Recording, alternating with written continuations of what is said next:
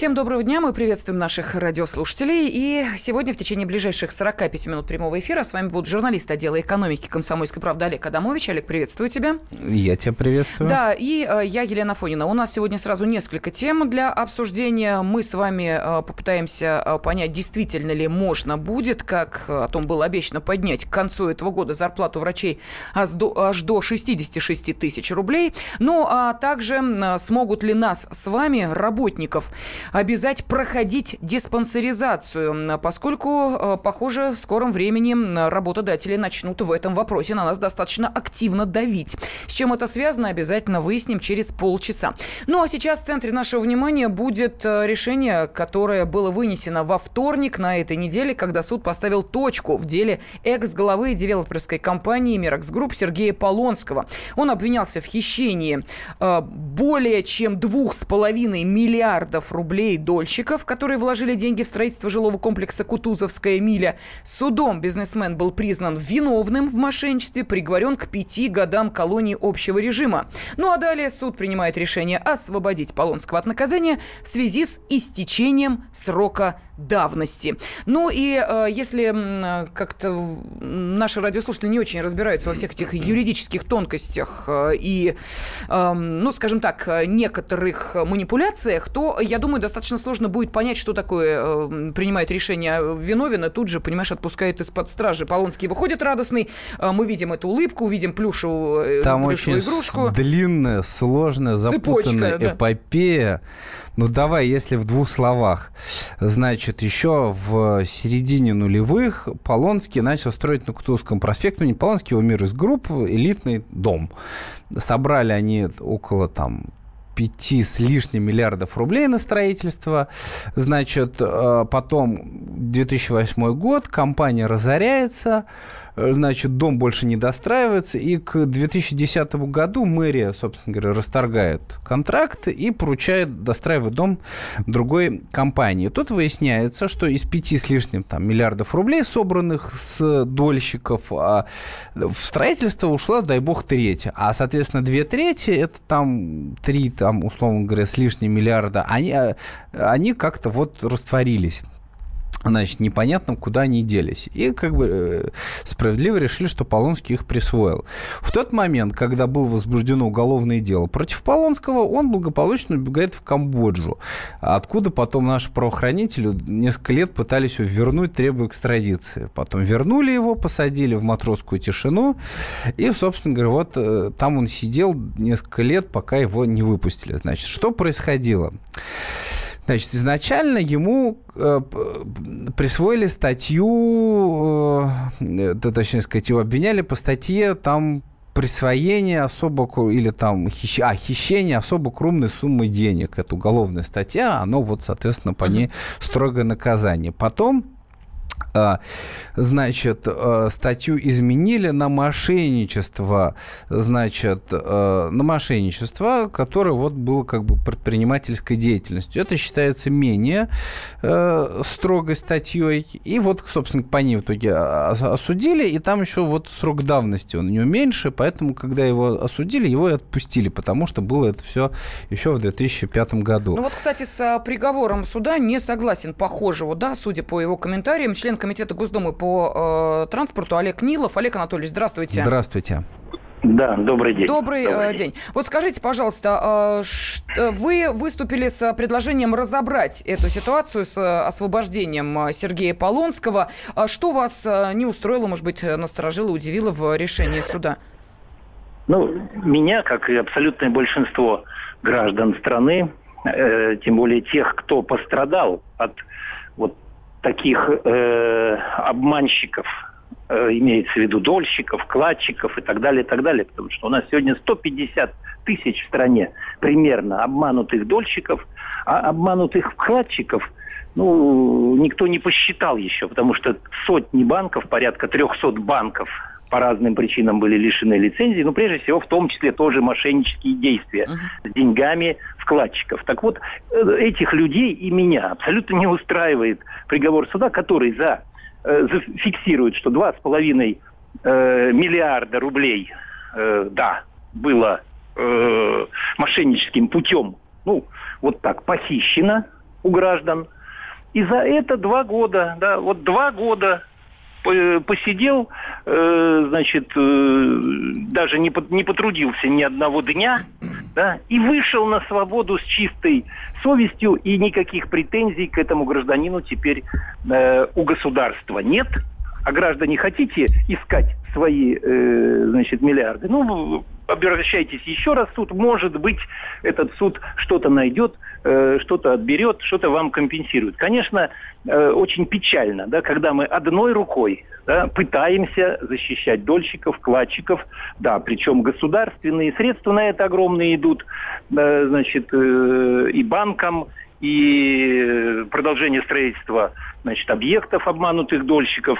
На это тоже бюджетные средства выделяются. А вот что касается справедливого возмездия и возврата денег, ну, с такими приговорами, я думаю, что это вообще э, безнадежное дело. Абсолютно. Олег Анатольевич, подождите, и... ну а как же, э, в 2015 году в рамках гражданского судопроизводства все вопросы с дольщиками были урегулированы? Он им выкупил квартиру в этом Кутузовской миле. Э, ну, конкретно по, по делу Полонского я не знаю этой информации, но по всем остальным делам, потому что это такое знаковое решение, да, которое, в общем-то, дает надежду угу. всем остальным, кто и же с ним занимается сегодня, в том числе подобным, будет заниматься завтра. Это дает надежду, что можно отделаться легким испугом, да, у, у, увидя миллиарды, да, посидеть э, месяцы, ну, может быть, год. Вот если пересчитать, сколько э, получалась э, цена для дольщиков Полонского одного дня, получится 3 миллиона в день. Вот поделите 2,5 миллиарда на там, 800 э, дней. 3 миллиона в день. Вот э, э, неплохо посидел, да? И ничего не должен. Поэтому э, я считаю, что в обязательном порядке нужна э, такая ответственность для таких тягчайших преступлений, где миллиардами исчисляется ущерб, которая, конечно же, ни по каким, ни по каким срокам давности не должна освобождать его от ответственности. Конечно То есть вы считаете, Олег Анатольевич, что и квартиры должен вернуть, и еще и ответить в обязательном перед законом, порядке. Да? Он, он должен, э, если и выходить из тюрьмы, то э, абсолютно, грубо скажем, голый, как он и любил, в одних трусах, да, а так может оказаться, что через какое-то время мы увидим, что он опять э, гуляет, как и раньше гулял широко на широкую ногу. Угу. Э, опять получится, что он опять может иметь право заниматься тем же самым бизнесом, да, и, ну, конечно, и он же не чиновник, пирамиды, который лишается возможности занимать... Да, э, эти строительные пирамиды опять будут расти как грибы. Поэтому это не просто э, мои вопросы и предложения коллегам да, угу. разобраться с конкретно Полонским. Таких Полонский это уже такой, знаете, образ да, да понятно. Э... Мы поняли. Спасибо, большое. Член Комитета Госдумы по транспорту и строительству Олег Нилов э, сейчас объяснил, почему его не удовлетворил, э, не удовлетворило решение суда. Да, и все-таки хочу напомнить, слушайте, я в принципе согласен, что главы фирм, которые там вспомнить хотя бы ту же Су-155, которая не достроила там по, по стечению обстоятельств 155 домов, их в итоге пришлось достраивать частично за государственный счет, ну, неважно, там уже Минстрою пришлось договариваться, как их достраивать. Полонский, он, то скажем так, немножко обелил себя в этой истории, выкупив для 100 обманутых дольщиков квартиры в этой Кутузовской миле э, и как бы раздав им эти квартиры. То есть они заключили мировое соглашение. Конечно, люди в любом случае пострадали, потому что деньги собирали еще в 2005 году, а, собственно говоря, мировое соглашение было заключено в 2015. То есть 10 лет люди сидели на бабах, не зная, что с их деньгами, mm-hmm. непонятно, что будет, и вообще, зная, они, возможно, купили бы себе какие-нибудь другие квартиры, может, им нужны были эти площади там, как э, там, вот срочно. Они рассчитывали, что они их получат быстро, а получилось, что нет. Ну, я предлагаю после небольшого перерыва э, еще и послушать э, комментарий одного из адвокатов, которому как раз и зададим эти вопросы. Вот сейчас, угу. несмотря на решение суда, могут эти обманутые дольщики, которые, тем не менее, получат квартиры, еще на что-то претендовать, если захотят. Личные деньги. Товарищ адвокат! Адвокат! Спокойно, спокойно. Народного адвоката Леонида Альшанского хватит на всех. Юридические консультации в прямом эфире. Слушайте и звоните по субботам с 16 часов по московскому времени.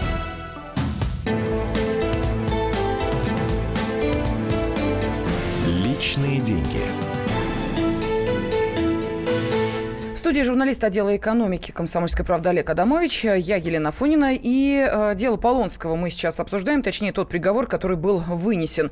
Э, 12 июля суд приговорил бизнесмена э, к пяти годам колонии общего режима, признав его виновным в мошенничестве. Ну и далее суд принимает решение освободить Полонского от наказания в связи с истечением срока давности. И вот, кстати, о богатстве. Тут э, Олег Нилов, член комитета Госдумы по транспорту и строительству, который был не удовлетворен удовлетворен решением а, суда. Говорил о том, что а что вот Полонский сейчас опять, э, понимаете ли, будет, э, будет. жировать налево и направо деньги разбрасывать. Тут Анастасия Волочкова призналась, что э, как-то после балета «Лебединое озеро», после премьеры, у нее в гримерке стоял целый поезд из роз. И чтобы выяснить дарителя... Поезд. Ей... Поезд из роз. Я представляю, какая гримерка Анастасии Волочковой, но это ее слова, просто сейчас цитирую, да? Ладно. Ей пришлось звонить в цветочный магазин, выяснять, кто, собственно, даритель. Выяснила, далее позвонила Полонскому, попросила, э, точнее, он попросил ее о встрече, она не отказалась. Ну и далее, говорит, очень приятный в общении э, мужчина. Ну да, говорит, иногда немножечко может произносить фразы, которые не всем нравятся. В частности, вот он сказал, что мир только для богатых. Ну, он довольно одиозный. Там была еще фраза «У кого нет миллиарда, тот может идти в одно место». Да, да. Вот. Ну, а еще у него 8 островов в Камбодже. Кстати, он по этой причине еще гражданин этого государства. Отлично. Вот в связи с этим наши слушатели и спрашивают, а покажите движение украденных Полонским денег – они вообще где? И э, вот я тоже, честно говоря, не очень понимаю. Если суд признает человека виновным, это значит, что да, э, он совершил противоправные действия. А далее говорит, что, ну, извините, э, мы его выпускаем потому как срок давности по ну, статье. Ну, ладно. Он У нас, квартиру сейчас... все-таки купил этим обманутым дольщиком. Слушай, купил это квартиру, его а сколько, они, а сколько они их ждали? Десять лет. Десять лет. За десять да. лет те же самые деньги можно было в банке Их можно было удвоить. Их можно было реально удвоить. То есть вот, тот, вот то, что они в 2005 году сделали, а ему отдали, да, к 2017 году, в принципе, да, даже по самым консервативным депозитам э, в районе там 9% сумма бы удвоилась с учетом капитализации, и да, даже два уже с чем-то Хотя, там было бы. Ты знаешь, Олег, может быть, э, действительно мы с тобой особо не погружены в такие юридические тонкости и рассуждаем сейчас логикой, если у меня пять лет назад не украли бы корову, то сколько бы телят и молока у меня сейчас было.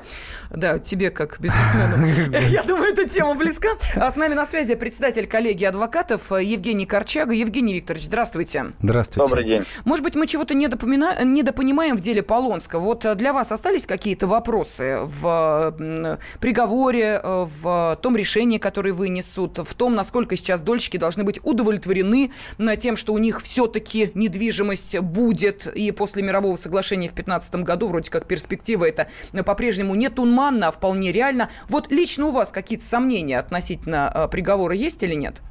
Понимаете, с юридической точки зрения все достаточно предельно просто.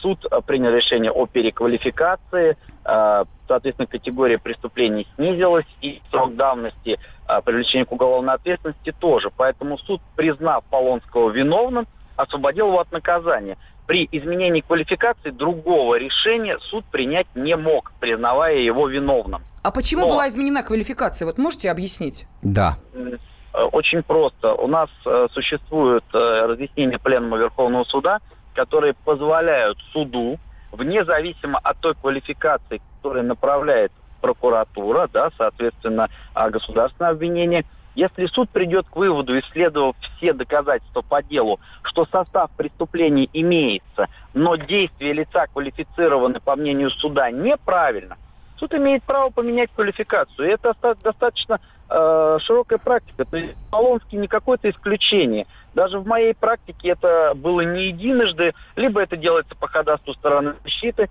либо это делается по инициативе суда самостоятельно как произошло в данном случае. Но поймите, никто не лишил дольщиков обманутых их права на возмещение причиненных убытков. Потому что приговор признав Полонского виновным, судья установил эти обстоятельства, приговор будет являться преюдицией для гражданского дела, если они подадут иски в гражданском правовом порядке. Угу. А, да. Э, да, я просто хотел э, обратить внимание читателей, что до, собственно говоря, 2008 года и проблемы с этой Кутузовской милей Полонский был вполне себе успевающим девелопером и построил э, больше миллиона квадратных метров жилья, и вряд ли. Кутузовская миля вот все это затевалось ради того, чтобы украсть деньги.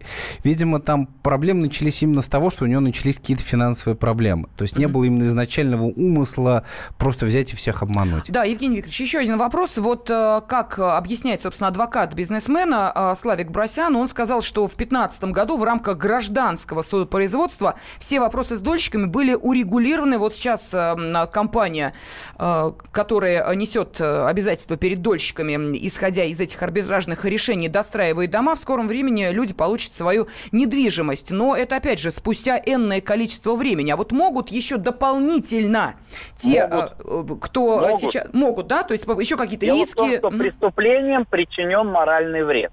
Размер морального вреда определяется судом, исходя из обстоятельств. В рамках этих гражданских исков о компенсации морального вреда можно заявлять, и приговор будет являться преюдицией, как я уже сказал, не надо будет заново доказывать обстоятельства причинения морального вреда, вопрос будет стоять в размере. Более того, если кто-то из дольщиков стал компенсации, которые они получили, недостаточно. У них есть свой расчет. Они также имеют право обратиться с иском в суд, представить эти расчеты, и суд будет принимать решение, исходя из того, что вина Полонского в причинении им ущерба установлена. Останется только уточнить размер ущерба. Угу. Ну вот смотрите, что нам пишут. Э, в Беларуси такие полонские подобные им сидели бы, а у нас домашний арест либо вдруг невиновен.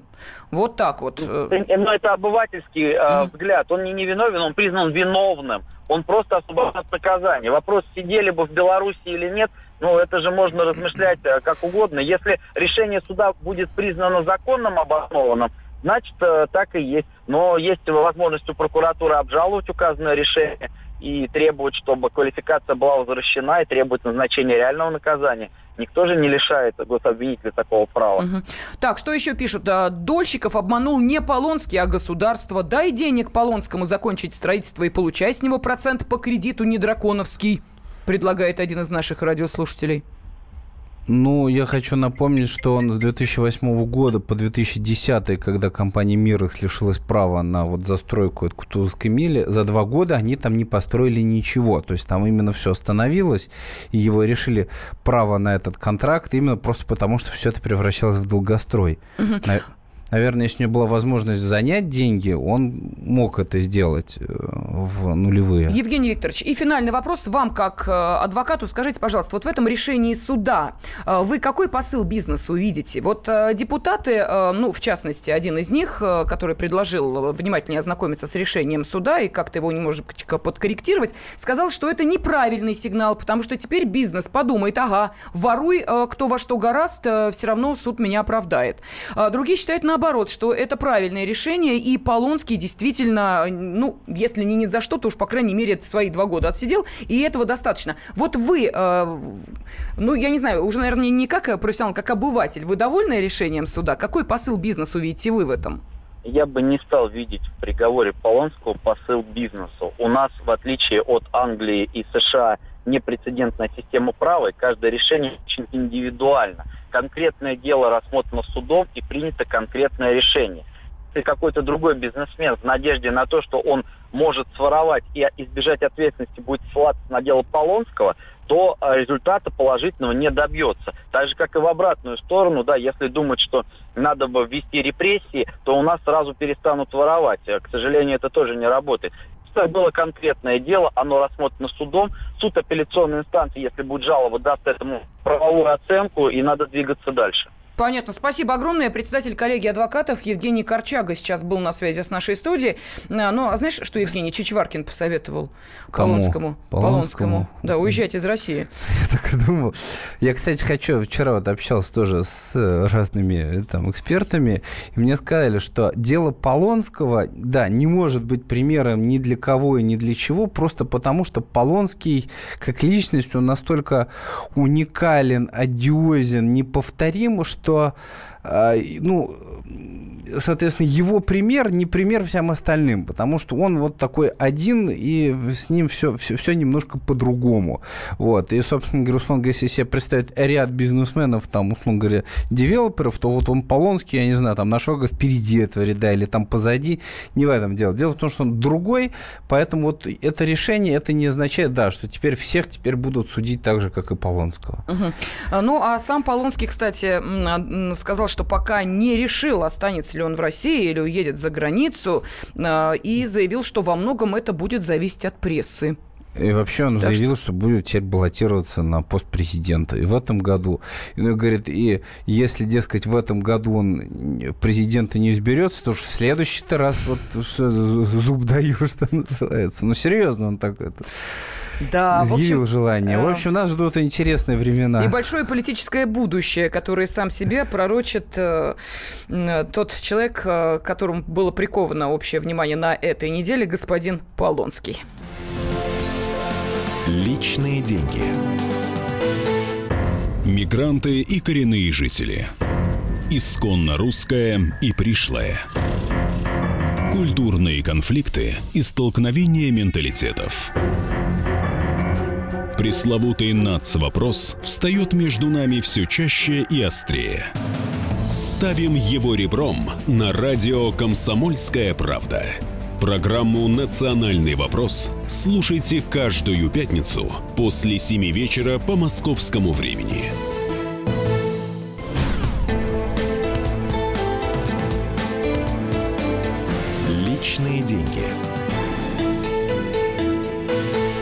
Студии журналист отдела экономики комсомольской правды Олег Адамович. Э, я Елена Фонина. Ну что, деньги, точнее, долги Полонского посчитали. Теперь давайте перейдем э, к более приземленным темам. Не всем удается заработать огромные деньги, но э, если вам посчастливилось, э, и вы работаете у серьезного э, человека, то теперь этого человека еще и обяжут отвечать за ваше здоровье. Потому как Минздрав... Несерьезных тоже обяжут. И несерьезных обяжут, да. Не, несерьезные могут просто плюнуть, сказать, а мы этого не знаем. А, Минздрав предлагает правительству ввести ответственность для работодателей, чьи сотрудники не прошли диспансеризацию. И вот такие компании могут обязать платить повышенный тариф ОМС – а, так что перспективка, что называется, вырисовывается для работодателя э, не очень радужная. Мне просто интересно, дело будет касаться исключительно компаний с участием, там, э, с государственным участием э, и бюджетников, или э, и предпринимателей свободного полета ну, тоже смотри, могут я думаю, что с бюджетников как минимум могут начать, потому что если государственная компания, то там проще. Ты просто даешь распоряжение руководителю, он их всех тоже в приказном добровольном добровольно-приказном порядке отправлять. Не, ну на самом деле ничего плохого нету, потому что лишний раз показаться врачу дело, прям скажем, полезное. Вот. А, единственное, я вот знаешь, вот сейчас, я, кстати, mm-hmm. хотел сказать, рассказывал, я в прошлом году сам прошел диспансеризацию, причем я прошел буквально за полчаса, это было очень забавно. Я просто пришел в государственную обычную поликлинику, которая прикреплена, там надо было мне одному специалисту показаться, он, и он меня так спрашивает, а вы, говорит, диспансеризацию проходили? Я говорю, да не, не приходил. Во, отлично, вот сейчас и пройдете. Прям тут же при мне написал на какое-то направление, позвонил там он говорит, к терапевту, говорит, те, говорит, сейчас через пару минут придет от меня пациент, он на диспансеризацию. И, а и там конвейер, там, значит, прям отдельный э, э этаж, вот, был выделен под кабинеты для диспансеризации, и там ты там просто вот заходишь, тебя быстро, условно говоря, там укол в палец взяли, кровь пошел, зашел там на флюорографию, хоп, тебя шлепнули, ну, сфотографировали, значит, все, иди там в следующий кабинет, тебе прям говорят, все, иди в кабинет номер там 17, из 17 в номер в 34, и ты быстро-быстро бегаешь, и за полчаса Вот. Потом, собственно говоря, надо еще раз э, прийти к терапевту, и он тебе уже говорит, э, ну, там, о результатах, что, что там у тебя наблюдали. А, единственное, самое главное в диспансеризации, вот из-за чего, кстати, это не всегда эффективно, если у тебя нашли болячку, ее нужно лечить. Потому что если человек прошел диспансеризацию, у него нашли болечку, он на нее забил и ничего не стал дальше делать, то тогда получается, что все это бессмысленно. Вот, потому что, то есть тут нужно, чтобы люди тоже ответственно подходили. Хорошо, давай тогда спросим людей, угу. как они считают, э, все-таки должны ли предприниматели, эм, должны ли э, работодатели отвечать за здоровье своих сотрудников, а точнее, чтобы они проходили диспансеризацию, ну и профосмотры тоже. А, пожалуйста, 8 800 200 ровно 9702. Должны ли наши работодатели заботиться о нашем с вами здоровье? Вот как вы считаете, пожалуйста, ждем телефонных звонков 8 800 200 ровно 9702 или можете прислать комментарии на WhatsApp и Viber 8 967 200 ровно 9702. Ну, а с нами на связи заведующий хирургическим отделением городской поликлиники 220 а, Иван Двинских. Иван Владимирович, здравствуйте. Здравствуйте. Здравствуйте. Вот а как вам эта идея Минздрава обязать э, следить за нашим э, здоровьем наших работодателей? Ну и, соответственно, их э, финансово еще и как-то вот наказывать, если они этого не делают. Это правильный ход? Ну, у меня двоякое мнение на этот счет. Потому что есть уже множество приказов, которые подразумевают ответственность работодателей о здоровье своих сотрудников. Это э, такой приказ, как 302, то есть который э, обязывает работодателей э, проводить э, периодические предварительные медицинские осмотры на производствах, связанных ну, с угрозой для жизни и для здоровья. То есть там, где производство тяжелое, где, ну, соответственно, работник может получить какой-то вред здоровью. Вот. Есть э, приказ ну, такой выпущенный, который э, ну, ежегодная диспансеризация. Не ежегодная диспансеризация, а то есть раз в три года каждый э, человек может пройти диспансеризацию по месту прикрепления поликлинике. И вот эти все дополнительные меры, э, я считаю, мне кажется, излишними. Потому что народ у нас, э, к сожалению, очень плохо относится к своему здоровью и не ценит его. И вот эта вся диспансеризация, которая будет навязана ему сверху, э, им будет не цениться. То есть это будет все Э, проводиться несколько смазанных. Ну, Иван Владимирович, год... ну, а может быть, э, действительно работодатель, если уж, конечно, э, они будут под угрозой платить повышенный тариф УМС, как, собственно, и предлагает Минздрав, будут просто, я не знаю, там для всего коллектива один день, знаете, как это, брать поликлинику в аренду, приводить весь коллектив и быстренько на диспансеризацию все стройными рядами, если уж вот таким образом действовать. Как вам такая идея? Ведь в школах же такое было. Диспансеризацию-то проходили за один день, да. ничего. Нет, вопросов нет. Конечно, проводили, проходили, и здесь так будут делать поликлиника только в это выиграет, потому что она заработает денег. Эффективность этой диспансеризации я ставлю под большое сомнение. Э, люди, ну, если их работодатель заставит это делать, я думаю, что они пойдут, конечно, но эффективность, еще раз говорю, очень сомневаюсь. Да, ну еще один вопрос. Если, конечно, не такие массовые походы всем коллективам на диспансеризацию, что, конечно, кажется в нынешних условиях скорее утопией, то э, каким образом люди будут действовать? Приносить эти справки, что ли, о диспансеризации фальшивые или как, вот вы считаете? Я считаю, что да, если работодатель заставит. Работодателю нужна справка, что человек пришел и принес справку, что он прошел диспансеризацию, определенный осмотр. Вполне возможно будут заключаться договоры с поликлиниками, и человеку дадут э, возможность проходить вот эту диспансеризацию. Или он просто купит где-то справку в переходе, или он пройдет диспансеризацию, если он заботится о своем здоровье. Или если он погоду прошел, то есть он может принести выписку из поликлиники, где он проходил диспансеризацию, ну, которая ему положена по приказам по всем. Сейчас, а подскаж... подскажите, а почему обязательно надо платить поликлиникам? Разве э, диспансеризация не бесплатная? Ну, то есть я по полюсу ну, это проходил. Не по полюсу, по полюсу вы проходите, вот согласно э, тем годам э, рождения, в котором есть, да, это входит все без полю, по полюсу. А внеочередная диспансеризация, которую а, э, работодатель делает, с работы, то, соответственно, я не могу сказать, чтобы mm. поликлиника взяла на свои плечи еще и дополнительные расходы э, за вот эти диспансеризации, которые навязаны работодателю. Понятно. Спасибо. Это... Спасибо вам большое. Да, заведующий хирургическим отделением городской поликлиники 220 Иван Двинских был на связи с нашей студией. И вопрос нашей аудитории. Хотели бы вы, чтобы работодатель заботился о вашем здоровье и обязывал вас проходить диспансеризацию, иначе э, он может, будет плат... Э, он может оплатить повышенный тариф ОМС. А это, как вы понимаете, работодателю не очень нравится. Что пишут? Я обеими руками за. Только первое, обеспечьте прохождение всех врачей за один день. И второе, сделайте этот день выходным выходным, пишет Сергей из Москвы. Следующее, я работаю на стройке, ничего больше не умею. Если пройду диспансеризацию, то выявит очень много болезней, с которыми на стройку путь закрыт. После диспансеризации даже э, профпатолога не пройти, и что мне теперь делать и где работать. Следующее сообщение. Э, да, должны. Наш предприниматель ничего не делает, даже медкнижку. Э, медкнижки у всех покупные, хотя работаем в общепите. А в больницу отпроситься вообще целая проблема, пишет нам наша слушательница, повар из Ростова-на-Дону. Вот сейчас вице-президент Ассоциации предпринимателей по развитию бизнеса патриотизма «Аванти» Александр Мунт нас внимательно слушает. Александр, здравствуйте. Здравствуйте.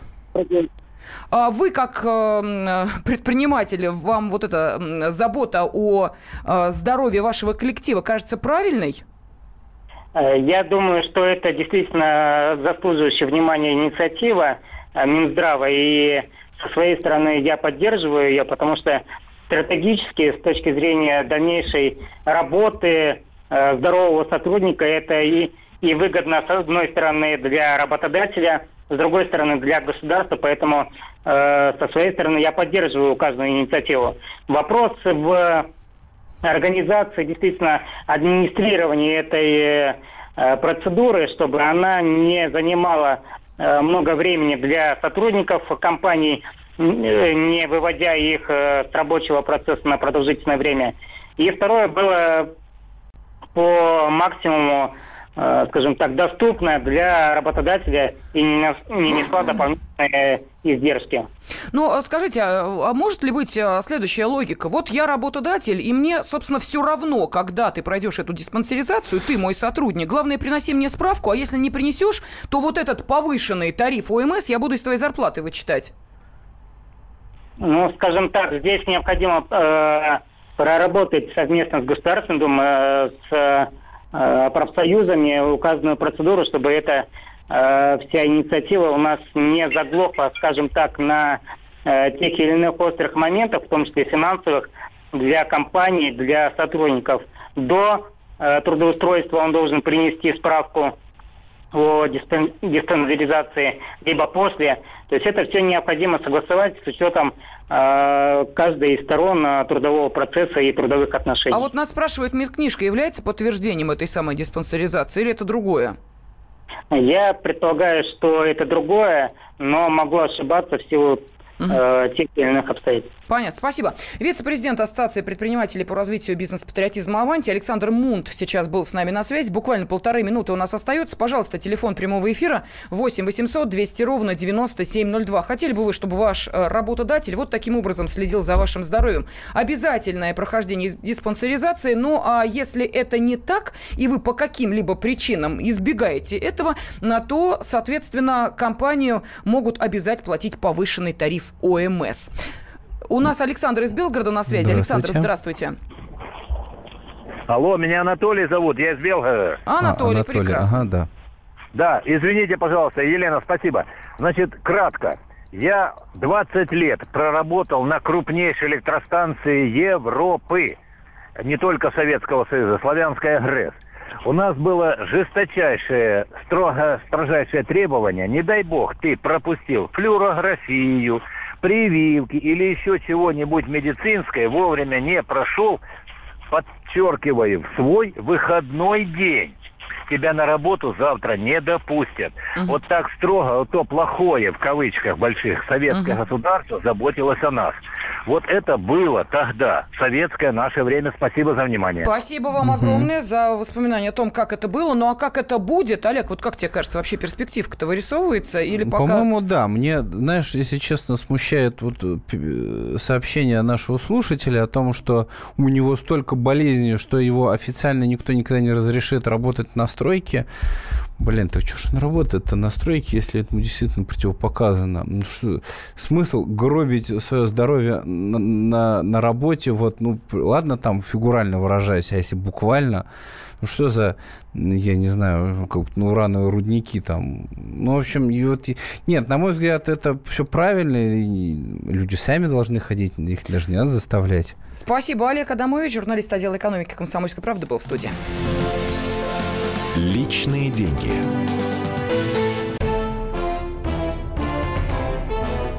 Товарищи солдаты и офицеры российской армии. Полковник Баронец разрешает обратиться. Звоните и задавайте накопившиеся вопросы. Угроза НАТО, жилье для военнослужащих и перевооружение России. Обо всем этом Виктор Баранец знает лучше других. Программу «Военный ревю» слушайте по будням с 5 вечера по московскому времени.